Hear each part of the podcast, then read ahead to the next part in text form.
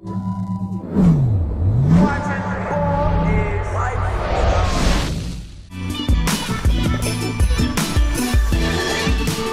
everybody, how you doing? Welcome to another episode of the In The Paint podcast, episode 167, season 6, number 2 of the new school year, 23-24. How you guys doing, Ani and Chelsea? Appreciate you guys being on with me as usual. We're going to really get into it. We're going to try to go a little hard today and see how everything's going. Yeah, man, it's been good. I've been traveling a lot. Was just in LA. I was in your side of town, guys. Oh, y'all in Vegas, but still, like, I'm in the West Coast. Yeah, sure, I'm just glad to be back here in Central Time Zone. At least I know what time it is. I'm not confused. How about you, Chels? I am doing amazing. I saw the Queen last night. If y'all don't know who the Queen is, that is the one and only Beyonce. So she was in Vegas. She did 2 shows, 2 nights in a row, Saturday and Sunday. And I had the opportunity to see her Sunday. I had floor seats. She was amazing. So I'm a little tired this morning from being out all night, but I made it and I'm ready to talk some hoops. Yeah, before we talk some hoops, let's do a little hot take here on these artists and just like greatness. Obviously, Beyonce is one of the best performing artists, and like sales wise and popularity, the whole 9 yards stage presence. But like, is there any relation to that in sports? Like a person who can sing great, but just doesn't have it, like doesn't have the stage presence. Is there? So who are your, like, Chelsea, give me your top 2 performers and then your top 2 favorite artists. And is it one and the same? Well, Beyonce is absolutely at the top of the list for me. I give you 2 reasons. And if you want to make the sports comparison, it's longevity alone.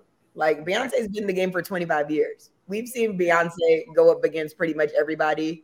And for her to just remain this consistent, this dominant. And, you know, my mom went to the show last night. She's never been to a Beyonce concert. Mm-hmm. And I have been to every Beyonce concert since I've been a professional and made my own money. Sure. And it's the total production and show itself is like, you know, above and beyond. Forget being a super Beyonce fan. If you go look at my story, if you go look on Twitter and just seeing the production of her show, it's a total like outfit change, dancers, you know, It's a total performance. And so I think anybody, even if you're not a crazy Beyonce fan, can just appreciate that. And like I said, just to be able to stay relevant for 25 years or relevant in anything for a long time is amazing. So she is at the top of the list for me. And I compare her to LeBron, who is my GOAT of longevity. And it just makes perfect sense. I've had the chance to see a lot of people perform live. You know, another person at the top of my list is Chris Brown. Another person at the top of my list would probably be Usher, who I also saw this summer. You can give him a longevity award as well, just being relevant for so long. And just having the ability to sing and dance and stuff all night, like I think, that's what people kind of not take for granted, but it's hard. Like, you know, who dances better, Usher or Chris Brown? I give Chris Brown the slight edge, but people, you know, talked about Usher and Chris Brown maybe doing a versus battle, and I think Chris Brown has way more songs, but I think Usher has more classic hits. Like, Usher has more hits that are popular, I think. Mm-hmm. I don't know, Ani. You feel the same, Ani? Does Usher have more hits than Chris Brown? Is pretty cool. I mean, he just been around longer, but like I would say performance-wise, I've actually been to both. Mm-hmm. I would give, for me, Usher. Usher was a better performance for me. I would say one performance that was really high level was like Silk Sonic. I went to that one. Really? Like that is kind of like, they're not the GOAT, right? But like they're like Blake Griffin in his prime, right? Like he's just one of those, like, you know, you just enjoy it while that time's going on. So I would say them for me. Like I've gone to a couple concerts like J. Cole and Kendrick Lamar. Like those for me have been like with that Silk Sonic been the best performances I've seen. And obviously, like when it comes to hip hop, like they're up there as well. No doubt. Yeah, I just wanted to get your guys' take on that. I guess the only thing I thought about, because somebody was mentioning DeBarge recently to me, and obviously they're a little bit older than you guys listen to all the time probably, but like they're really good singers. I mean, there was 5 in the main group, and there was like 10 family members, and a lot of them can sing. Almost all of them can sing. But then when they get on stage, they're not – You know, they're not Beyonce. They're not Michael Jackson. You know, they're just good singers. So it's going, to me, it's like almost like Clyde Drexler. You know, like he's really good. If you get up against Michael Jordan, it's like, no, he's not Michael Jordan. You know what I mean? That kind of thing. Like, yeah. So that's why I kind of want to bring it up. But yeah, I'm sure there's a lot of artists. We don't want to spend much time. I just thought it'd be funny because you just recently went to the Beyonce concert. She'd obviously be at the top of a lot of people's list. They're being honest, right? So yeah, that's what we're going to talk about today a little bit. Just I bring up Clyde Drexler's. I'm bringing up, you know, how a player good, how players are good, meaning like how good they were. We look back, and obviously we're not going back to Clyde Drexler's class, but we're going to look back at some recent classes and talk about why players hit and miss. Mm-hmm. And I thought about Clyde Drexler because he wasn't McDonald's All-American, but Clyde was like really, really good, and he was a star at the University of Houston. But some people thought he was going to be really good.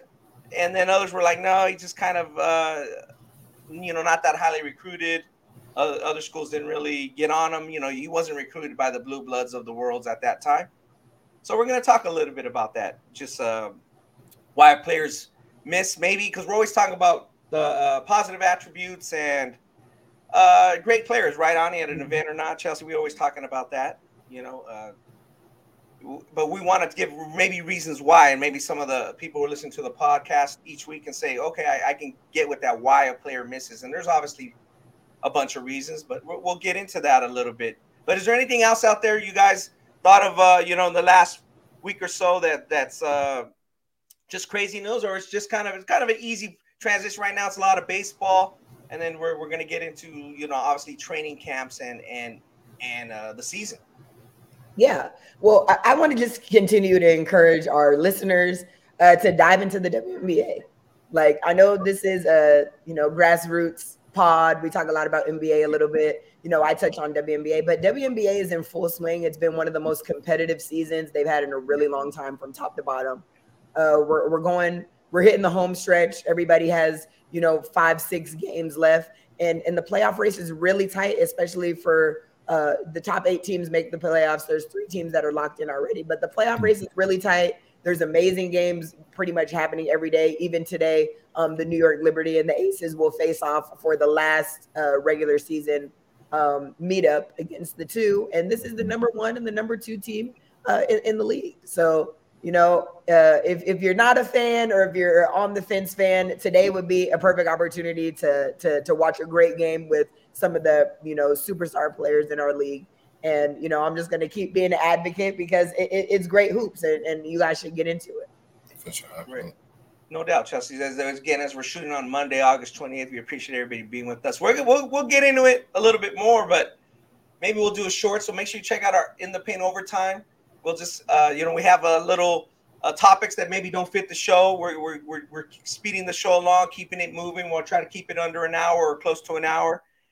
Instead of going on and on, me and Ani, we talked about Elite 24 rainouts that happened. You know, 2 of them different happened. So make sure you go check out that on the Balls Live Podcast Network In the Paint Overtime, where we just have a little bit more tidbits, notes, and maybe Chelsea will pick up a topic there. But we'll just jump into our main topic. Again, we wanted to talk about scouting, evaluation, why players make it, why players miss. Ani, I guess my first question would be just is missing, like why a player missed, is that the same as why a player did a lot better than expected, or is that still considered a miss, or is that a completely different topic? Like, I guess the number 1 guy would be Steph Curry, right? I mean, right. Did we all miss on him, or is it nobody missed because nobody got it right? Yeah, I think everyone missed on him. I mean, who would have? Okay. Who would have thought he would be who he is and everything? I mean, everyone just missed. Like, there's no way you're other than his family, like his own blood, that would think that he'd be the all-time three-point maker in NBA history. Like, he'd be the best shooter in the NBA. Like, no one seen him out of high school thinking that, right? Now, I watched high school stuff on him. Like, okay, yeah, he probably was a borderline. To me, I felt like he was a high major kid, but we didn't value shooting like that, like that. Now we do today. But I was like, yeah, he's a high major kid. Like, I think if he played now, like in coming out of high school, he would have high major recruitment, in my opinion. Interesting. Just because of how well he shoots. We see guys like him in that pro, maybe not Steph, but like in that kind of play style that are going high major because of guys like Steph Curry. You see what I'm saying? Like, I definitely think he would have got high major recruitment in today's age where we really value shooting. So I want to ask you guys, when you talk about missing, break down for, you know, our viewers, like some of the guys that we're going to talk about today still are, you know, they were top draft picks. They made it in the WNBA.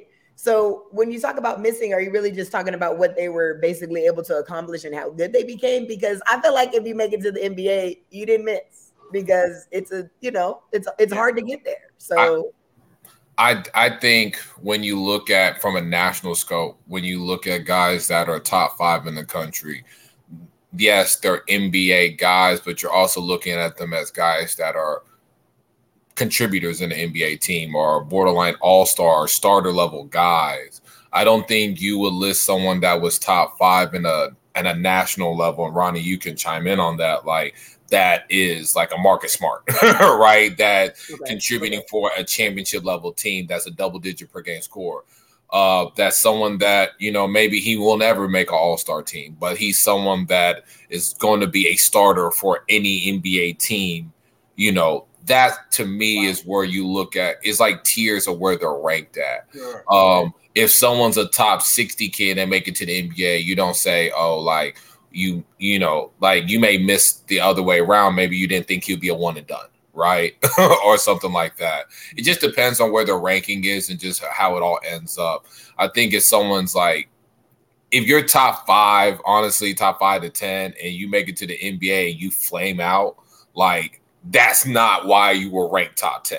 Okay. You know what I mean? Like there was a higher, you were projected higher than that. So that there's tiers to it depending on where you're ranked. So Ronnie, what's your thoughts? Yeah.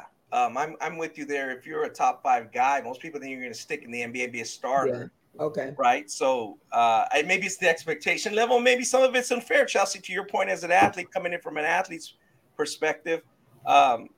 You know, again, the girls are not talked about as much in terms of their ranking, maybe because there's way less spots and it's much more difficult, you know, to stick and make it. You know, obviously, we talk about first round picks getting cut, which is pretty insane. Yeah. But, you know, I've seen some girls and it's like seems like the greatest girls are really good, you know, like. What the you know the names that come to mind are obviously three names that come to mind are Cheryl Miller, Diana Taurasi, and Maya Moore. Like people expected them to be number one type players and great players, and they were. So Chelsea, if like Maya Moore was just a fringe WNBA player, would she be a bust?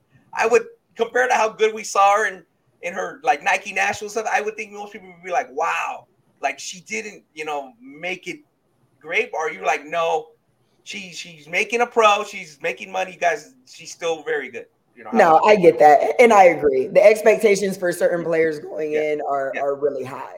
But I just think when you get down, I don't really. When I'm having this conversation, I'm not thinking about the players with the expectations that we know are supposed to be there. You know what I mean? But I'm talking about you know just there's a lot more role players in the WNBA or NBA than there is star players.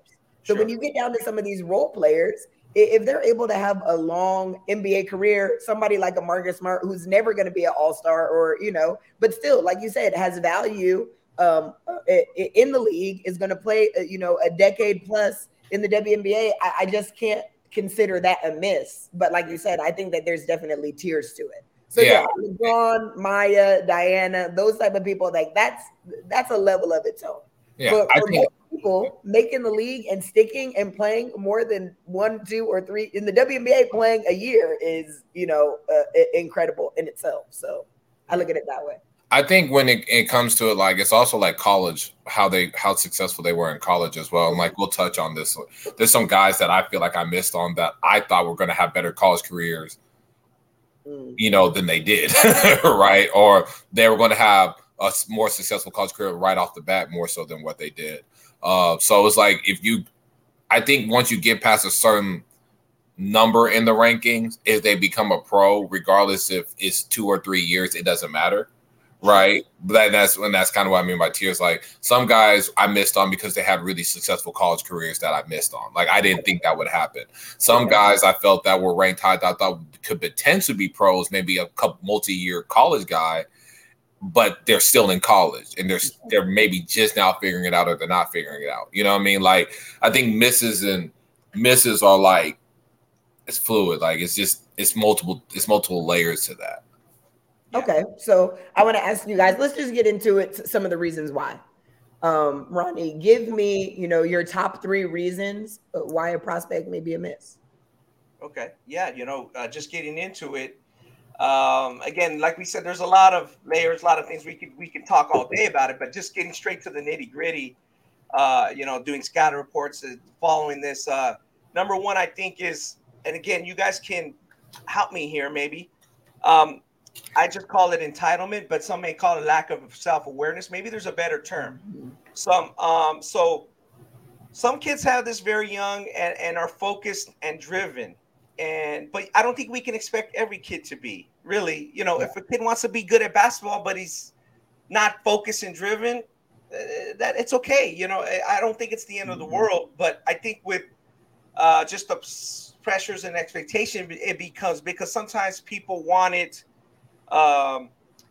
more than the kid does. So basically, and I don't know how this is true in other sports. Maybe it's true a little bit in Pop Warner football. I don't see it as much in Pop Warner football. Definitely don't see it in baseball because I love baseball. I just don't go to baseball games as I'd like or baseball events. But like, basically, you can't tell who's going to be the greats in football, in baseball, and other sports right away. You team sports, you can in basketball. So what does that create? It creates people treating those kids differently. And we can say it doesn't, but they do, you know what I mean? At all the events. And I think kids are smart enough to see that. So when that happens, I think some kids can start cutting corners. They get away with things. It becomes easy to be a bit complacent compared to the player who's not as highly ranked and maybe a little bit more hungry. And I know we've talked about those type of players many, many, many times. So that would be my number one thing. Do you guys think there's a better term for it? I just call it entitlement. Maybe that's not a great term. Is there something that's better for that, what I just explained? Is there a better term? I think you made the mention of like self-awareness. And I think when you're dealing with kids, it's the people that are surrounding these kids that give these kids this sense of entitlement. I don't think it's so much sometimes it's the kid. It's the people around them saying, you're so great, you're so great, you're so great. Yeah. Instead of saying, yo, you got to keep working hard. You got to do this. You got to do that. So I think it really develops, from your circle. Like when you just have a lot of people, like you said, kids that are really talented get treated differently. Yeah. So when you're constantly treating these kids like they are LeBron and telling them they're the next best thing to LeBron. You know how we love to say, oh, he's the next KD, he's the next LeBron. Like, so if I'm a kid and somebody's telling me that, well, how do you expect me to react? Right. Yeah. Right. It becomes nauseating. It becomes a euphoria. It's like a high constantly. So, I think maybe there's not a specific term, but you're right. It's more the other people, which leads to my second point. My second point is they don't fix their weaknesses. So back to your point, Chelsea, it's you're surrounded by people that know you're a good player, are good for your age, whether it's 15, 13, 17, and they will benefit if you make it. And when we say benefit, we're meaning make it to the NBA. And we know nowadays in the last 20 years, that's an insane amount of money. Right. Right. Yeah. Especially in the last 20 years, I would say, 25 years. That's a lot of money. It ain't just like, oh, Dr. J's making $150,000 this year, or Phil Ford is making $400,000. No, it's like ridiculous amount of money. So people know that they can benefit from it. So they're either scared, in my opinion, to critique, or they become blinded. They become part of that. What you're saying, Chelsea, they become part of that. They can't tell what anymore.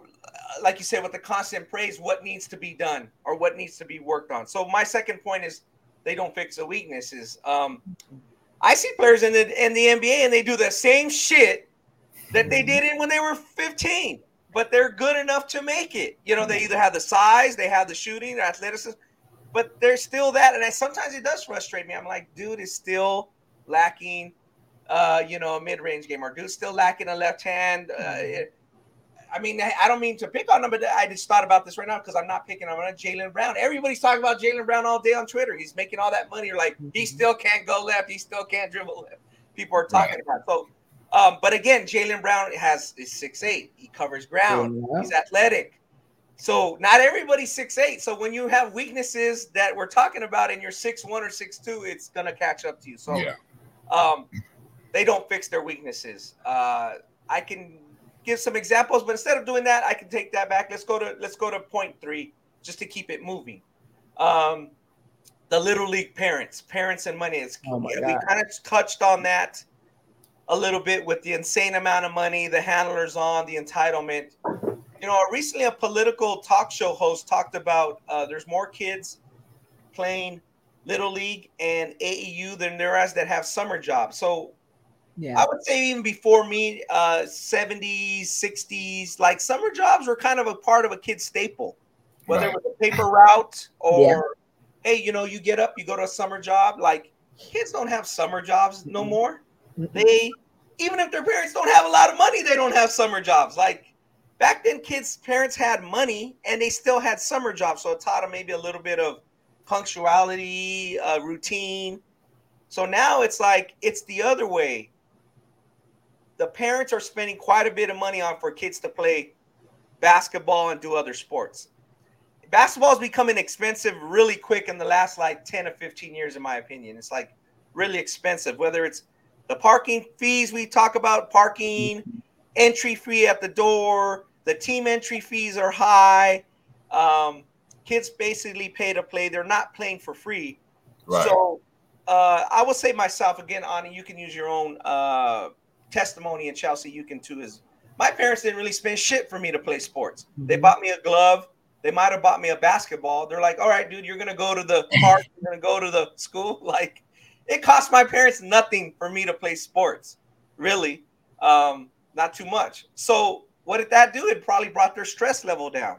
We talk about fights in the gym. We talk about hitting referees. To me, all that is based on the stress level of everybody involved. Right. The refs don't feel they're getting paid enough. The tournament director has to pay the ref. The parents are pissed because they're paying yin-yang out of the money. And then they have to pay the parking fee. They're already pissed because they got to pay the coach the entry, you know, like for the kid to play. So I just think when that happens, that leads to even more burnout and unhappy young people playing. You're supposed to be happy when you're playing sports. I see a lot of kids that are not happy. Just in the gym, I noticed in the last 10 years, I see people that their stress levels are very high. We haven't really had an episode about that, but that we've talked about it many episodes and little tidbits, and I think that's the reason why. So I think it's the parents who have unrealistic views because it becomes justified. They're saying, Chelsea, I'm spending thousands of dollars on you playing basketball. You better get in that gym. You better keep practicing. And you're like, Dad or Mom, I'm not feeling good today. I don't care. We spent $3,000. Or maybe they don't have to say that. It's just implied. Like, yo, my parents are really supporting me. They're pushing me. I need to do this. And then it leads to burnout, leads to injuries, other good things. So those are the three main things I would say to wrap it up is the lack of self-awareness or entitlement, not working on your weaknesses, and then just the overall stress of the money and the parents. Well, I agree with all of your points, Ronnie, but specifically the last one about the parents. Yeah. I think I agree with a lot of the points that you made. Me coaching AAU these last couple of summers has totally opened my eyes to how these parents are. And when you talk about this lack of self-awareness of the kids, the parents are the most delusional people around. Right. And I can tell you that firsthand. Yeah. Paying money does not mean that your kid has to play. Yeah. Like, I understand, but when you get to a certain point, like, you know, I coach on a competitive travel ball team. Yeah. We tell the parents all the time, basketball is not equal opportunity. Sure. Your kid is going to get a chance. But as we're preparing your kid for the next level, when they go to college or whatever, everybody doesn't get to play just because they have a scholarship. Sure. It doesn't work like that. So I think you made an excellent point about the parents. I think that would probably be at the top of my list because it it leads to so many other things. You just talk about burnout and kids that don't really want to play. And, you know, that's why these kids have the mentality that they do, because, you know, like you said, when we were kids, my parents aren't paying a whole bunch of money. Get out there, go work on your game. And it wasn't even a forced thing. We were out there because we wanted to be, you know? So that's just the huge difference. So I think you made some excellent points. Ani, I'm curious to know, do you have anything to add? I mean, I'm sure you agree with most of the stuff that's been said, but what do you feel you can add and why prospects miss? Yeah, no, Ronnie had really good 3 points. For me, it's really that mental makeup. I think, like, I do a lot of interviews, right? I talk to a lot of kids, and then really it's for me to get to know them, right? But, like, a lot of them, you know, I ask questions like, hey, what's your, you know, how many times a day do you work out, right? Or, you know, I'll ask around, kind of figure it out. Some of these guys that are really good right now, maybe they're rising seniors or they're rising juniors or whatever, every time you see them kind of pan out, it's usually because of, like, if they max out early or they just don't really progress, it's usually, like, maybe physically they were so much farther advanced than their peers, right? Okay. Like, you know, sophomores, right? Body-wise, athletically, whatever. Yeah. And they just really developed the skill set. Why is that, right? Like, how much work do they put into the skill? Along the lines of that, like, are they working out then the right things, you know, doing the right things? Like, people can go a long ways, but they can go the wrong way, right? Yeah. So a lot of those things occur, like, how much are they working out? Are they willing to work out? And then it kind of goes to Ronnie's point about who's in their circle. I think it's very important to have a tight circle. People that don't have tight circles, that have a lot of people around, you know, what's going to happen is that you're going to have, like, advice. Like, one person says this, the other person is contradicting the other person, right? Yeah. And then also what happens when you don't have a small circle, not everyone agrees because someone's trying to get into that kid's ear in regards to, hey, listen to me, don't listen to them. Then it kind of gets into this war within kids. Right? Like, okay, do I listen to him? Do I listen to him? And they're all in that circle. So that's why it's good to have a tight circle, because everyone can at least agree on. And then if someone's trying to go outside of what everyone else is in, then you kick them out. So I think a lot of the misses that you see is because guys don't have tight circles, or they keep people in that for too long. Right. Mm-hmm. And that kid is getting contradicting advice, and it hurts. For me, I would say a third one is, like, too many trainers. Oh my God. Like, yes, I would say that, like, kids have there are some players that have 4 or 5 trainers, or going to so many dudes. And it's like, why? You know what I'm saying? Like, that dude, like, go one, to me, the most two. I think have a skills trainer, have a strength and conditioning trainer, and have your circle of guys that you listen to.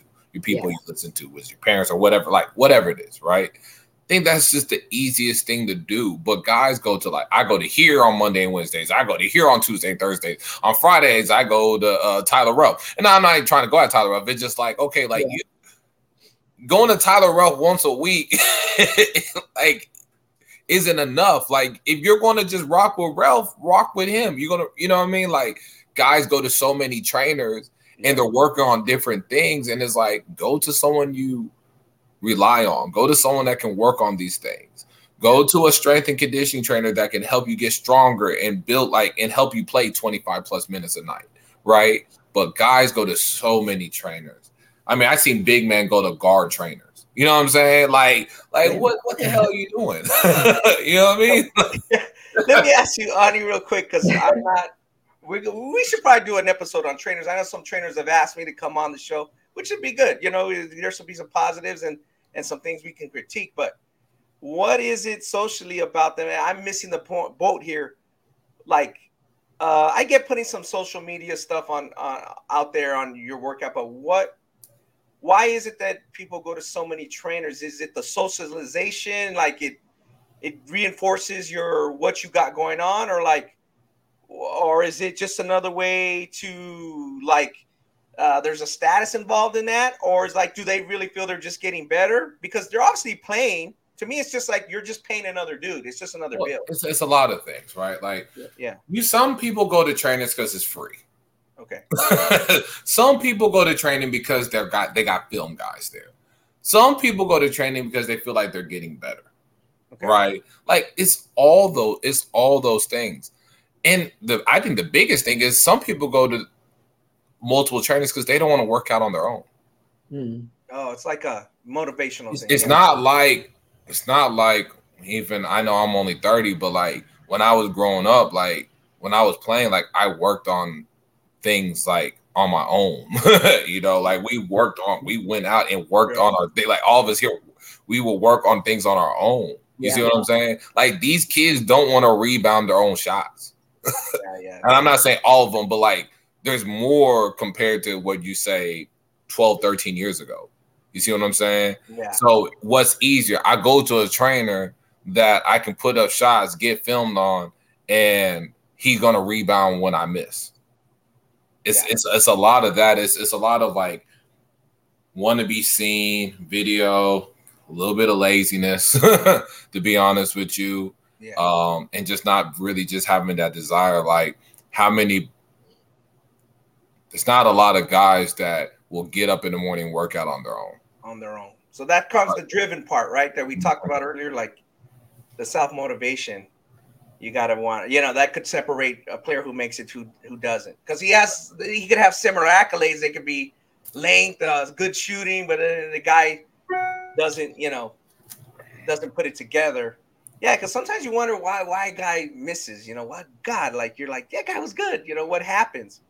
It could just be that. I think one thing we didn't mention is that again, maybe it's not one of our true factors. I know Chelsea, you were like, the parents and the money and the pressure is a huge one. Like maybe we don't know their makeup, like what really drives them money. That's sometimes guys miss. They just don't know inside, you know, like you don't know. Some kids really want it. Others are like, they want it a little bit. They like it. Maybe they, like you said, they like the social aspect, you know, the accolades. They like the people patting them on the back type of thing. So, I think those are all good points. I think those are all points people can take something from. Now, Chelsea, to put you on the spot a little bit, let's talk about on the other side. Has that already infiltrated the girls' game? The multiple trainers, overtraining, are we seeing that on the girls? I don't see this much online. Maybe I don't follow the right accounts, but is that already infiltrating the girls' game? Is it going to be a problem? No, absolutely. Yeah. It's right on brand with the men. Okay. And, you know, to some of the points that Ani made, I don't even know if this is a thing, but I'm going to say it is. Like there is these kids have too many resources, like too many.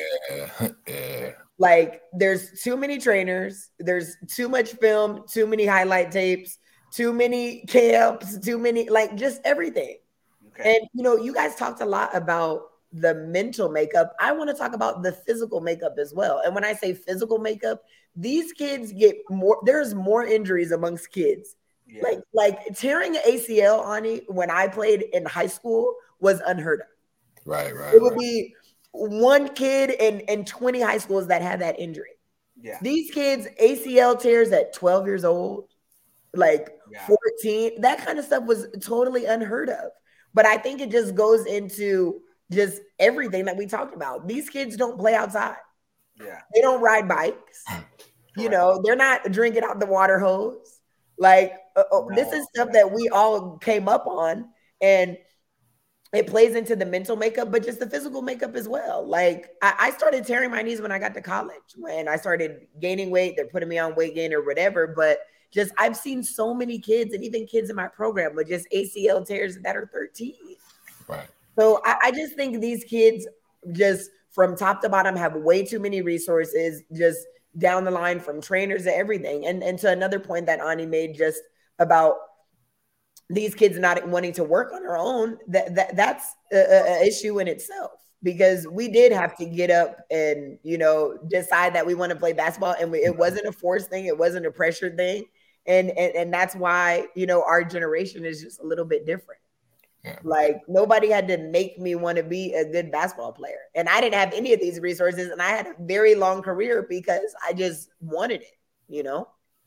All right, and I'll touch on this till we get to our, you know, our misses, but I do feel that players you're right on like having too many resources and playing too many games, right? Like, yeah. I mean, I run my little homeschool deal, but it's like when the guys get done in the summer, they're like, hey, coach, when are we practicing again? I'm like, oh, we'll take about a month off. Yeah. Like, you don't play like 60, 70 games, right? In between March and July. So it's like, okay, we're going to wait, practice a little bit here, practice a little bit there. We'll start playing a little bit in September and stuff. And, but like these kids play so many games, like in a year, they'll play over 100 plus games. Yeah. Yeah. You know, and then and that's not even including all the pressure that they get with all these things. So it's like these kids are tearing the ACL, like you said, Chels, because like they're playing so many games. Like they'll play 7 games in a weekend. The next week, then I have 3 practices in AAU, then play another 6, 7 games. You know, like there's a lot of games being played, and there's not a lot of rest time for them. It's not the adequate amount of rest for them. Yeah, just to touch up on that, then we'll switch gears and we'll talk about some of the applications of that, meaning the, you know, the misses and re-ranking classes, that kind of thing. But real quick, Chelsea and Ani, you know, like, and see, we get your take on this. Like we talk about athletes and we were joking, Chelsea, a few days ago about girls dunking. I'm like, Chelsea, you see this girl in 10th grade, she's just dunking like nothing, you know? And it's like, when I see players, again, I'm not speaking of the girls, I'm more speaking on the boys' side, is they're athletic as ever as before, meaning jumping. I see a little bit of robotic thing, maybe mimicking. Like, you know, once a player can dunk between the legs like J.R. Rider, now everybody feels they can do it. Now all the boys can dunk between the legs. Like what J.R. Rider did is nothing now. Nothing, right? But it was a bad moment. They're like, dang, look at that East Bay dunk he just did, you know? But that doesn't mean they're good athletes. Again, we can have a whole discussion, a whole topic on this. To me, I see kids that are awkward, you know, like you said, because they're focused on one sport. They don't take break. They don't go ride their bike. They don't skateboard. They don't play baseball. They definitely don't play baseball. The kids don't have no clue how to play baseball. Like, it's just, they don't even know how to hold a baseball and throw it. So it's like, sometimes I think we're getting away from what, like, truly is a great athlete. Like, he can play football. He can pick up and play a little bit of that, even a little bit of volleyball. Like, so we see kids that are, man, they're jumping, they're athletic in that terms, but I don't think they're great athletes. Maybe you guys have a different opinion. And then another thing is that I'll just say this, a kid in the NBA, there's a kid in the NBA right now. I played with him outdoors about 8 years ago. Yeah. We played outdoors. He was exhausted after like 45 minutes. I'm like, dude, you're out of shape. It's hot. It was hot. We're like, no, I'm like, come on, like I'm a 40-year-old dude. What he's like, bro, I need some water. He's like you said, he's just not used to it. Like he's in the NBA now, so there's no problem. He's in the NBA, but like we were playing a little bit, and he's just like, dude, retired. I was like, hey, we really stopped looking around. Like, it's only like 95 degrees. What's the big deal? So I don't know. Like it goes to your guys' point, but do you think the notion of athlete is like not correct, or do you think no, just they're just getting better and better at what they do? I think the evolution of just genetics have these kids like running and jumping faster than we could have ever thought of. So I don't want to say that they're not good athletes. I, on the other hand, think these kids are excellent athletes and not really great players. Right. And I think that's really the difference. Like these kids can run and jump like crazy. But the skill sets, we had to rely more on skill because genetically we just weren't as gifted as some of these kids. And I think that besides that, I think a lot of these kids have the athleticism or the speed and the jumping, but they don't have the coordination. Right. I was teasing, you know, one of my players about this the other day. I said, yeah, you're so goofy because you didn't play soccer. All kids need to play soccer when they're young. It is hand-eye-foot coordination. And even if you don't want to become a soccer player, it's a life skill that kids develop early on just from running around and kicking a ball. Yeah. So, you know, I always tease some of my players all the time, yeah, you can't walk and chew gum. But if I ask you to jump up there and slap the backboard, then you can do it. You know what I mean? Yeah. So I do think that these kids are great athletes. But I think that's more genetics and evolution and things just kind of over time just, you know, get better. But I don't think that this generation at all is better skill set wise and just, you know, hand-eye coordination and the ability to you know, just do all things. And I think that speaks to what you were saying, like, Ronnie, when we were kids, we played soccer, baseball, football. Everybody played everything. And, yeah, you locked in on the sport that you were good at. I used to skateboard. I used to pogo stick.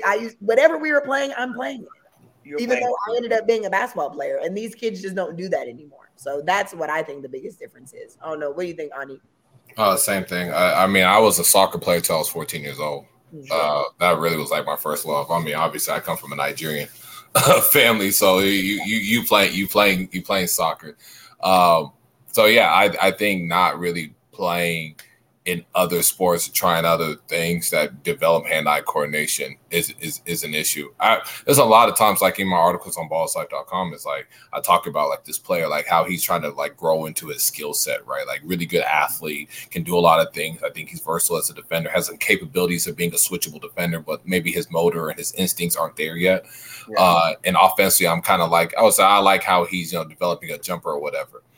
Or just, you know, his coordination. I agree with you. It does start off from the youth. A lot of these guys don't play other sports that really help with those things, or it's really develop the athlete. Then we'll get the basketball part later. We'll get the feel and stuff later. So it's those things. There's guys that do some things athletically. I'm like you said, like, yeah. I'm like holy shit.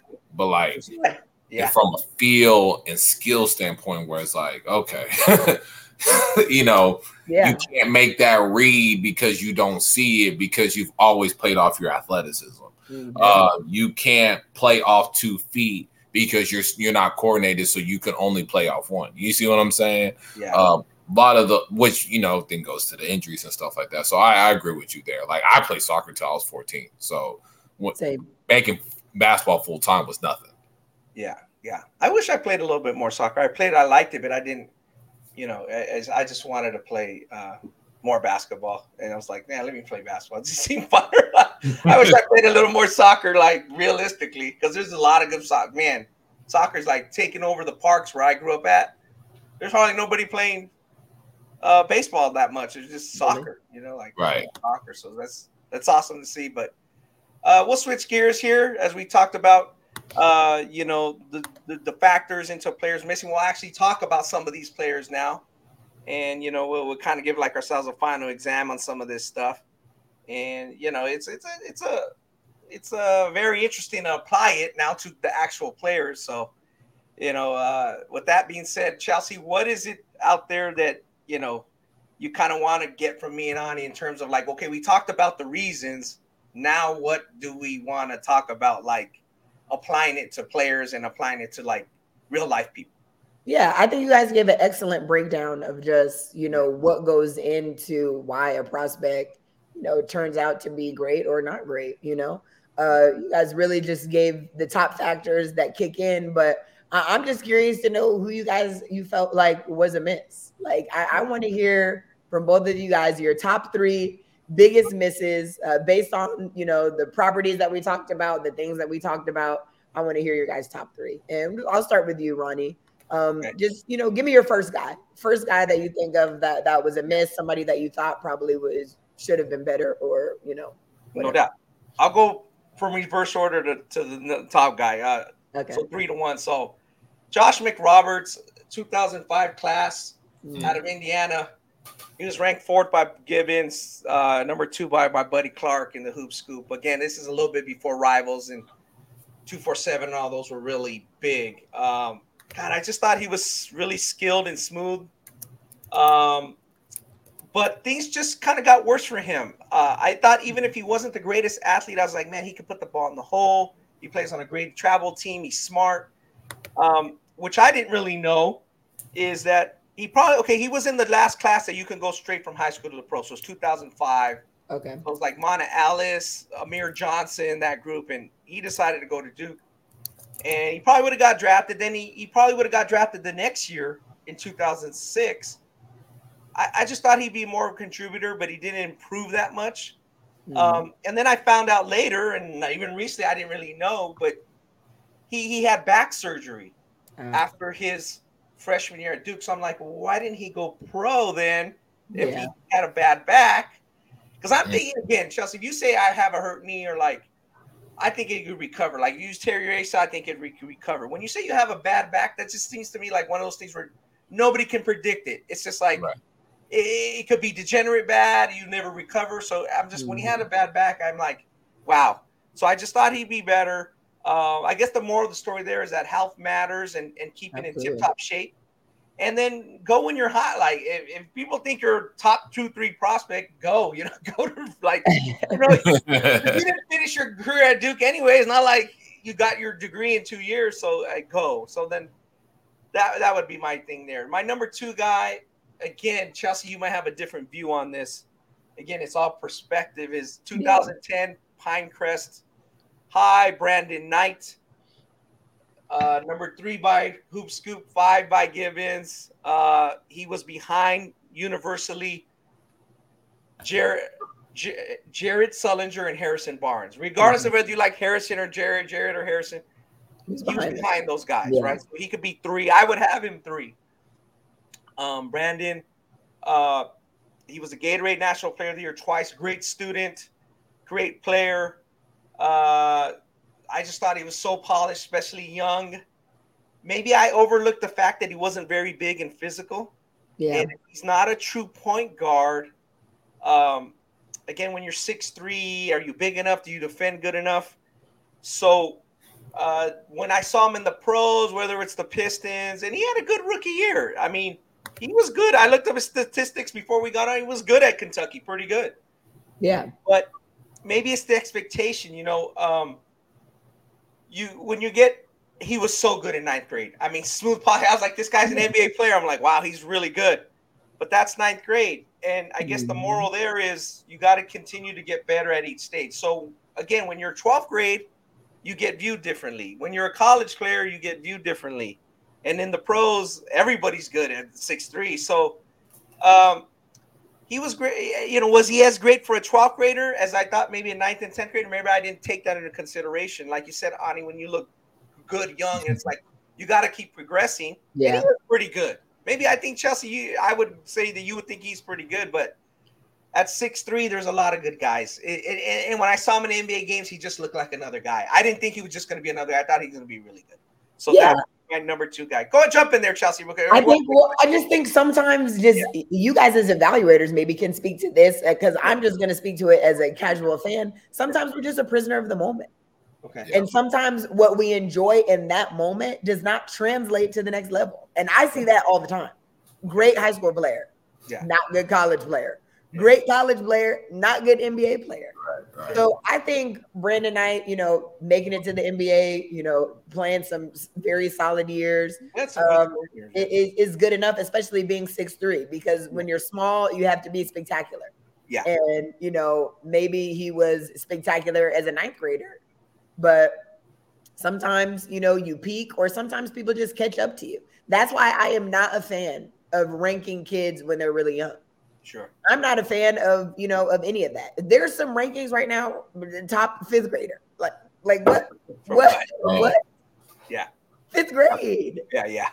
So Brandon that's too much. Yeah. And Brandon was like our 9th grade national player of the year, all that. Yeah. Great student, 2-time Gatorade player of the year. It's like, wow, I'm like Brandon. And so, you know, he had a pretty good career. I mean, no doubt about it. Maybe he wasn't a wow all-star, but he's pretty good. So that's just, like you said, perspective, and you got to give it some perspective. But I thought he'd be a little better. So now my number 1 guy, more recent, again, ranked number 1 by Rivals and Scout, number 2 by ESPN behind Harry Giles, 216, Josh Jackson. Yeah. He looked like an alpha player to me. He moved like one, acted like one. He was super explosive. He looked like an NBA player at various events I went to in high school. Again, he went from 2nd team all rookie, which is maybe is this little disappointing on where he got drafted. I don't know. Still 2nd team all rookie's not bad. That was what 217, 218. So now in 223, he's getting waived by a G League team. So I'm like, oh boy, you know, where's the decline there? What happened? So I would say one thing, and I think Chelsea, you mentioned this on various topics, is the league is really hard to stick. Really, you have to be really that good. You have to be a professional. if you don't get better, you don't work. There's only so many gifted. So if you start messing up, and again, we hear things about Josh, he got arrested. Yeah. He got cut. Maybe his attitude, he has other things going on. Unless you're Allen Iverson or Shaq or Wilt, like you can't afford that. You know what I mean? Yeah. Like, no, you know, you just can't afford that. If the coach don't like you or you have an incident off the court, it's going to affect you. So, you know, another moral there is that maybe again, he kind of carried himself like a number one type of guy when he was young. He walked into a gym, people knew who he is, and in the NBA, he doesn't have that mojo, and I don't think Brandon Knight did either. He's just another guy. So yeah, maybe Chelsea, you can talk to this, and maybe we should do a shorts on about this, about like losing your confidence. And maybe there's a girl player you're like, man, Ronnie, when she was in the 10th, 11th grade, she could do no wrong, but when college in the WNBA, she's just another girl. So he just, you know, sometimes when you lose your confidence or that swagger, you just don't get it back. And I don't see I don't see Josh getting it back. So those are my three messages. I agree with just the point about losing confidence. And also, too, like some of these kids, like they're just being set up. Yeah. Like, you know, I think of like Anthony Bennett, for example. Yeah. And I'm going to use him because he's fresh in my mind. Anthony Bennett had no business being a number one pick. But he was a number one pick, which means the expectations, the pressure, you know, it's tremendous. And I truly believe this. And, you know, maybe I'm not right. If Anthony Bennett would have been a late first round pick, he would have stuck in the NBA. Yeah. I think he would have been a very formidable, solid role player. You know, like I believe that. But because he went number one, you know, there's so many things that go into just being a player and being successful. And I think that maybe Josh Jackson was, you know, he was a similar case. Like you can very much be an alpha in college and it not translate to the NBA. The NBA is very much about getting in where you fit in. And, unless you're a guy, unless you're Shaq or Will or Iverson or all these people that you named. But like you know, we talked about earlier on the show, there's going to be way more role players than there's going to be superstars. Yeah. So if you can't find a role, no matter what you did in high school or college, you're not going to have a long lasting career as a pro. And I know that, and I just believe that. So that's it. But Ani, let's get to your three biggest misses. Who would you put on your list? You could talk about three or one, whatever. So for me, like Zaire Smith, probably like from Garland Lakeview Centennial, really blew up going to his senior year. Yeah. You know, I couldn't tell you that he was going to be a one and done, right? Yeah, did his NBA career go as planned? No, but I would not have told you he's an NBA player. Right, you know what I mean. So like Zaire being a one and done at Texas Tech, he went to the right school. I think that's also part of the where you miss is the kids going to the wrong school, going to the wrong coach in the system. We didn't really touch on that, but you know I think that's also a big part of it as well. But Zaire, you know, really athletic, fantastic human being and kid, really good work ethic, just developed later. Him going to Texas Tech, being a one and done, and being drafted, I think he was 16th overall. That was something. Yeah, I missed on that. Like I thought really like mid-plus level player has a high major chance. Obviously, high major athlete, probably better off going to a mid-major and hooping. Yeah. Did you think that he was going to be high major, play right away, and contribute the way he did? No, I missed on that. And I missed on just knowing the kid more and his work ethic and seeing that he figured it out later. Yeah.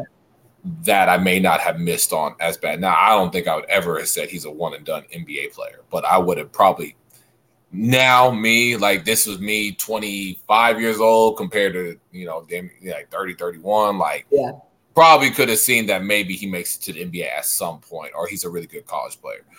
Second for me is Will Baker. He's at LSU, I think right now, 7 foot, lefty, really skilled. I remember at one point I had him higher than Drew Timme. I think in the national rankings he was ranked 35th by 24/7. Drew Timme was ranked 43rd. Obviously, Drew Timme's had a way better career than he has. Skilled lefty, could shoot it, had a lot of physical tools and skill tools. I knew Drew was better than him. Junior year summer where he got like 30 and 15 on him and Will had like 12. I knew Drew was better than him then, right? Sure.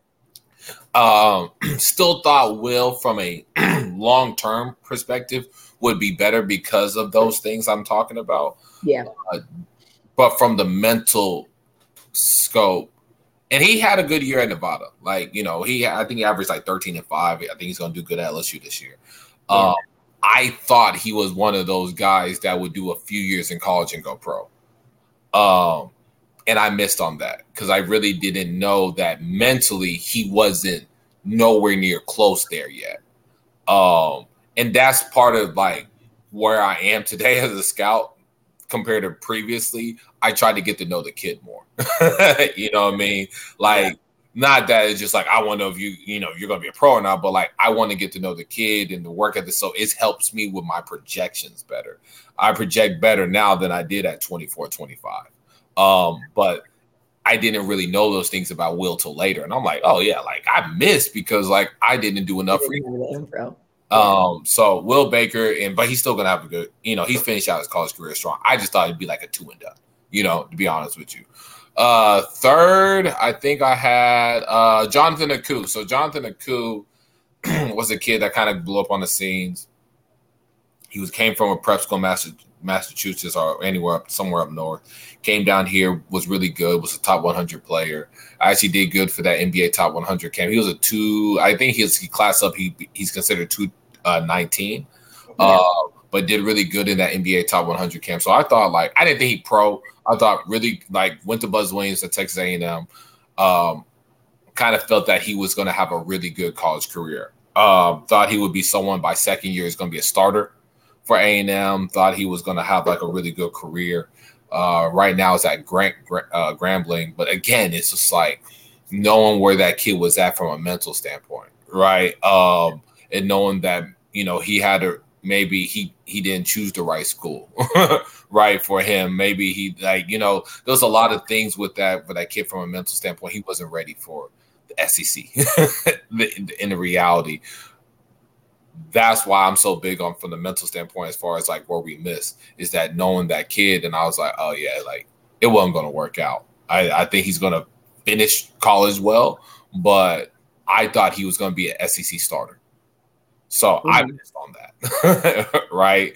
So those are my three guys that I just really missed on. Well, I think the difficulty, because you guys are naming a whole bunch of players, and I totally agree, like just about the process. But you mentioned Drew Timme, Ani, who is another guy that we could just talk about. He shined in college. He shined for Gonzaga. Time to become a pro. He goes undrafted. He, gets a summer league opportunity with Milwaukee. I think he signed like an Exhibit 10 or a 2-way deal. But it's like that just goes to show you sometimes it just doesn't translate. So I think you guys have just a really difficult job as scouts and evaluators because you're watching your eyes, you're believing what your eyes tell you, and in that moment you could be right. But then as a person is going to go to the next level, like you see with Drew Timme, who very well, can find his way with Milwaukee, maybe stick in the league and have a formidable career. So I'm not downplaying it, but I'm just going to show you a high level college player, which you have to consider him high level for what he was able to do. Wow. It is not a surefire pro. Right now, he is going to get an opportunity and he's scratching the surface and trying to get in. So, I think you guys just have a really difficult job. Evaluating and breaking down guys, and I think that there's just always going to be, times where you miss, whether it's because you don't have the right information, or maybe what you're seeing from this guy in this moment isn't what you're going to see at the next level, and so on and so on. So I think you miss every year. Like I think scouts miss every year. Scouts don't want to admit that because, like, to college coaches and when you have a scouting service or whatever, or for the public, you don't want to admit that you miss. We all miss every year. Like, you miss to a certain degree every year. And I wish, like, just because I missed on the kid doesn't make me a bad evaluator. Oh, and I think and Ronnie, you can attest this, like, I think that's where people are so prideful on is like, oh, I didn't miss on this kid. But I'm like, yes, you did. Like, we didn't think this.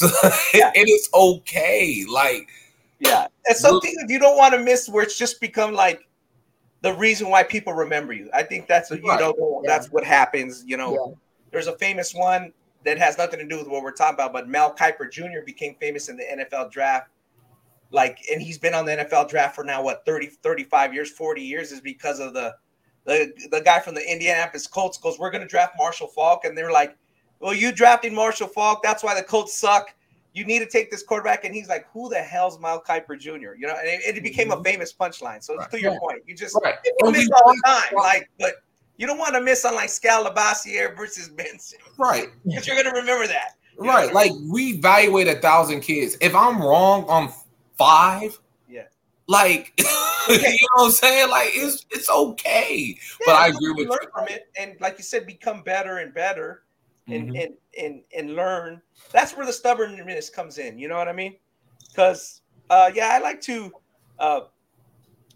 when it comes to that, like, you know, you miss it or you get it right, but you want to, like, fix it. And then some people, they keep missing on the same thing over and over because they're a little stubborn or like they don't want to admit it. And that's part of it. Boy, we could talk about this for a long time. We've been going for about an hour, so we appreciate everybody tuning in. I think we're going to jump on the In the Paint overtime and honor roll where we rank a class that we like, you know, talk a little bit about it, a little bit more about that, go back and forth because this is a great topic. There's a lot of points. Hope you guys got them. You know, we kind of did our scouting report, you know, segment and our hot takes and a final exam is on these players. And to Chelsea's point, I don't think we failed it. Like, I don't think you sit there and say, oh, Brandon Knight's like a bad player. He averaged like 19 points in the NBA for one season. But when you're looking at, like you said, the expectations is so high. To put your point at Anthony Bennett, you know, I'm with you. If he'd have been the 8th pick or the 10th pick or the 14th pick, his whole demeanor would be different. People would view him in a different light. So, you know, Ani, give us your final thought, and Chelsea, give us your final thought, and we'll wrap up here. Just about, like, evaluation misses and what we talked about. Yeah, I just think at the end of the day, it's all about evolving and growing, right? Like, it's learning from our misses. It's learning from our rights, you know, for us being right. I think that's a big thing. And I just always encourage, like, people, but parents, when they always ask for my advice, you know, keep that tight circle, become the player. You know, at the end of the day, you got to become the player. You can only trick the game for so long, right? Like, you can have people that say he's this and that and whatever. And at the end of the day, like, it's all going to show if he is that or not, right? And that's my big thing is just like, you know, you can only trick it for so long. If it's all about trying to trick it, you know, the reality comes out. So I just think from an evaluator standpoint, it's always learning. Every year. And I think from a parent to a player, even if he's a pro or not a pro or Division III or whatever, it's all about just keeping it consistent and making him or her the best version of themselves. Yeah. Mm-hmm. Ani, I think that's great advice. I'm going to take a retired player standpoint as someone who's just been evaluated and, you know, been around you guys and watched you guys do your thing. It's a super difficult job. And I would just say as a player to never get too high, never get too low. And you put in the work and you live with the results. And I'm a firm believer of that because I think that there's just so many factors, and we talked about a lot of them today, that just come into play that maybe you can or cannot control. Right. So, you know, when you get to those moments, all you can do is rely on the work that you did. And if you did the work, hopefully good things become of it. Sometimes it does, sometimes it doesn't. But you will be way more confident living with the results if you know you did what you were supposed to do. Right. Yeah, that's great points. And as we close out, I'll just add one is, you know, get some advice from somebody who won't benefit you if you make it and who won't be hurt if you don't, because sometimes, you know, those things can cloud people's judgments. But overall, yeah, you know, have fun with the game. Hopefully people have fun when they listen to this pod, you know, even parents, you know, like I said, when we go to the gym, sometimes Ani, we see people and they're just so stressed out. They're, you know, like so the money involved. It just wasn't like that 20 years ago as much, you know, I know everything in life is becoming more expensive, obviously inflation, gas, housing, everything we can talk about, but you know, we try to make the game enjoyable. On that note, we're out of here on episode 167. We'll jump on the In the Paint overtime and have a little bit of fun. Talk about re-ranking some classes. Most people like to do the drafts, but we rank a class. But for now, we're out of here. For Chelsea, Ani, and Ronnie, we'll talk to you guys soon. Bye, guys.